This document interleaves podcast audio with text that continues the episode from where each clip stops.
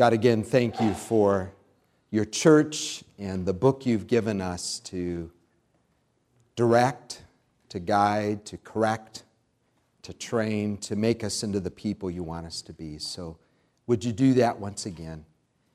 We pray in the name of Christ. Amen. Good morning. My name is Paul, but I don't want to be confused with Pastor Paul or Dr. Paul or Teacher Paul or Policeman Paul or all the other Pauls you have around here. I'm Paul from the first century, born early in that century in the significant city of Tarsus, part of the Roman Empire, and uh, among a family of Jewish people, but also they were Roman citizens. So I was influenced right from day one with both cultures, the Hebrew culture and the Greco Roman culture was part of my life. Yet to be trained, I went up to Jerusalem, where I sat under the highly respected Pharisee teacher, Gamaliel. And there I became acquainted with this troublemaker, Jesus of Nazareth, who uh, convinced me that there were going to be some real issues. My, my teacher, once that Jesus of Nazareth died and his followers started to talk of his being the Son of God, the Messiah, uh, my teacher said, Leave him alone. If it's of human origin, it's going to fail. If it's of God, no matter what you do, you will not be able to fight against it. But I couldn't leave him alone. That's where Gamaliel and I differed. I couldn't leave him alone, and I was going to do everything I could to stop them. And so I approved of the stoning of Stephen. I approved of the severe persecution against the church in Jerusalem. I ravaged the church, entering house after house, dragging men and women off to prison, breathing threats and murder against all those who claimed to be following this heretic, Jesus. I even went so far as to get permission to go to Damascus, a long ways away, grab some of these early followers of Jesus from the synagogue there and bring them back to Jerusalem where we could try them. I was dead set against this church. It's not a part of my life I'm proud of, but it's a part of my life. It's what you might call me, persecutor Paul, if you wish. Now, Pastor Paul tells me that persecution is still going on in the world today. That there are 60 countries where being a Christian is dangerous, affecting 100 million followers of Christ today. It's not something in the distant past. Every day, 100 million people live under the threat of losing their property, having their bodies tortured, even losing their lives. Do you realize that every day 10 Christians lose their lives for no other reason than that they are followers of Jesus Christ? 10 people a day. Won't make the news, but persecution still goes on in the world. And I'm sorry for the part I played in that from the very beginning. And I hope that you might remember the persecuted church as you pray for the church this day. Don't forget 100 million people who don't get to worship as freely as, as we do this morning. So that's part of my life, persecutor Paul. But fortunately, there's more to describe me than just that, that first word. I was on my way to Damascus. We heard the story. I was on my way and getting close when all of a sudden there was a light from heaven and a voice calling out to me, Saul, Saul, why are you persecuting me? My first thought was to ask the question, Who are you, Lord? And the answer I got was, I can't even put into words, was shocking. The answer was, I am Jesus whom you are persecuting.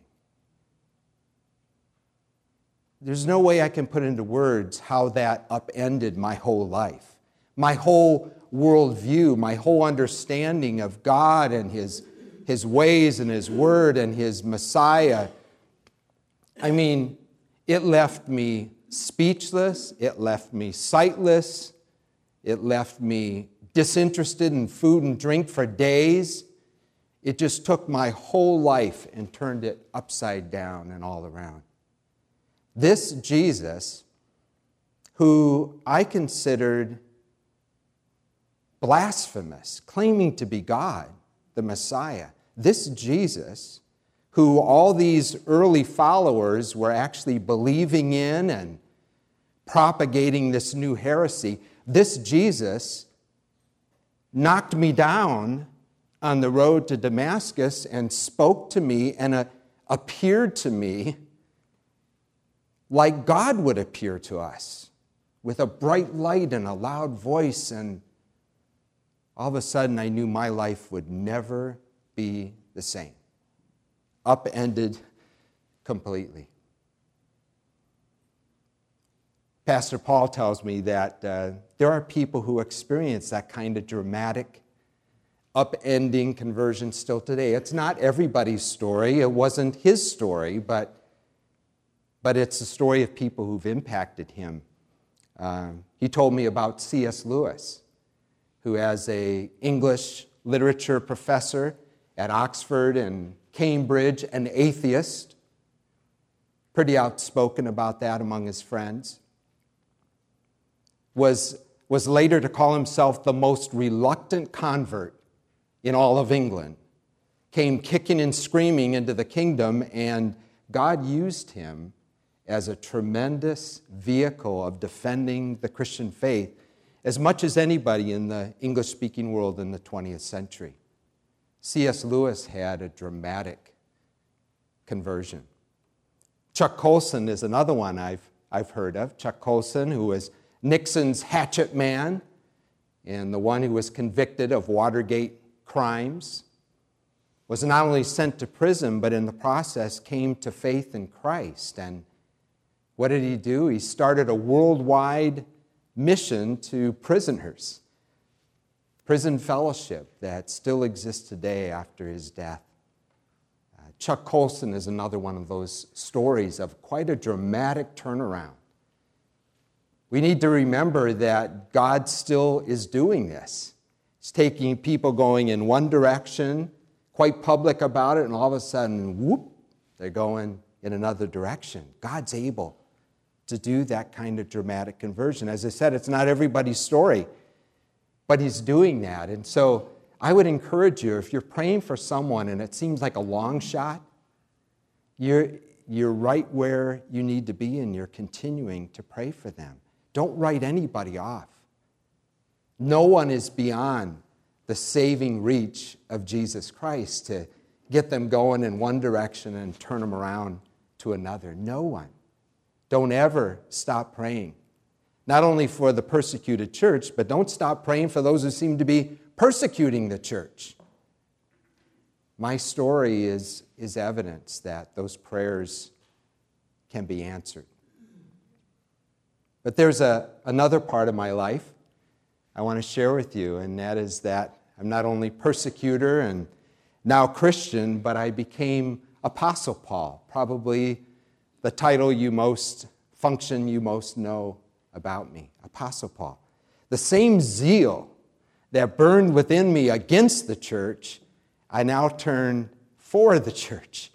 And God helped me to do some remarkable things as I took the gospel of Jesus Christ throughout the major cities of the Roman Empire, established churches there, uh, found local leaders and left them. If they weren't really ready to take it, I would leave one of my associates with them to help them get up and going while I moved on. I was able to write letters to them whenever they had some disagreements or concerns, or I just wanted to encourage them.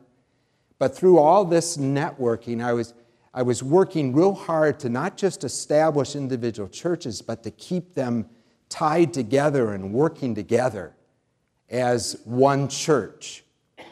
one of uh, my real joys was to be able to make a collection among all these Gentile churches outside of Jerusalem and outside of the synagogues that were so Jewish. I, I wanted to make a collection and take it to the mother church that was poor through persecution and other factors in Jerusalem to get all these new young children churches to make a collection and financially help the mother church so that everyone would be convinced we're in this together. That was one of the real joys of my ministry to make that collection and to deliver those monies on time. So for me, this horizontal unity of the church is something I'm passionate about. It's an organic unity that we can't get away from even today. But I would suggest to you there's another unity that I'm willing to stress, and that is our unity with, with God Himself and His Son, Jesus Christ. It's not just a horizontal unity, there's, there's a oneness in Christ. If you've read my letters, you know that one of my favorite phrases is in Christ. We are, as believers and as churches, we're, we're in Him. Someone has counted over 160 times I used that phrase. I didn't realize I was writing it that often, but it's like that's so organic and basic to my understanding. We're not just separate from Christ, we're in Him and He's in us. Also, I use the illustration of the body of Christ over 30 times. I speak of this one body, many parts, but the head is, is Jesus Christ. He's the one directing the whole affair. That organic unity is basic, it's vertical and basic to my understanding of what we're to be doing. You may wonder, well, did you just make that up, Paul? And I want to say, no, no, no. It was Jesus himself with his disciples. He, he pulled them and said, Whenever anyone welcomes you, they welcome me. Whenever anyone listens to you, they listen to me. Whenever anyone rejects you, they reject me. And so when Jesus knocked me down on the road to Damascus and said that question I'll never forget Saul, Saul, why do you persecute me? And then he introduced himself as Jesus. I wanted to say, but Jesus, I'm not persecuting you. I'm persecuting your followers. But it didn't take me long to realize that to Jesus, that's one and the same. That's the same thing. He's so intimately connected to his people, the church, that there's no taking that apart. When I was persecuting the church, I was persecuting him.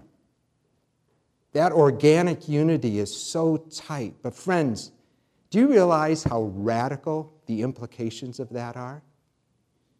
That there is nothing you or I can think, say, or do about the church of Jesus Christ that isn't thinking, saying, and doing the same thing about Jesus, who is the head of his body, the church. Whether it's good, bad, or indifferent, whether you're fighting against the church, complaining, dividing, or working for its unity, or just ignoring it, I can live most of my life without paying any attention to the church. Whatever you do, whatever I do, whatever we think and say about the church, Jesus takes very, very personally. He's so intimately connected to the church. When I persecuted the church, I was persecuting him. That truth has empowered my ministry.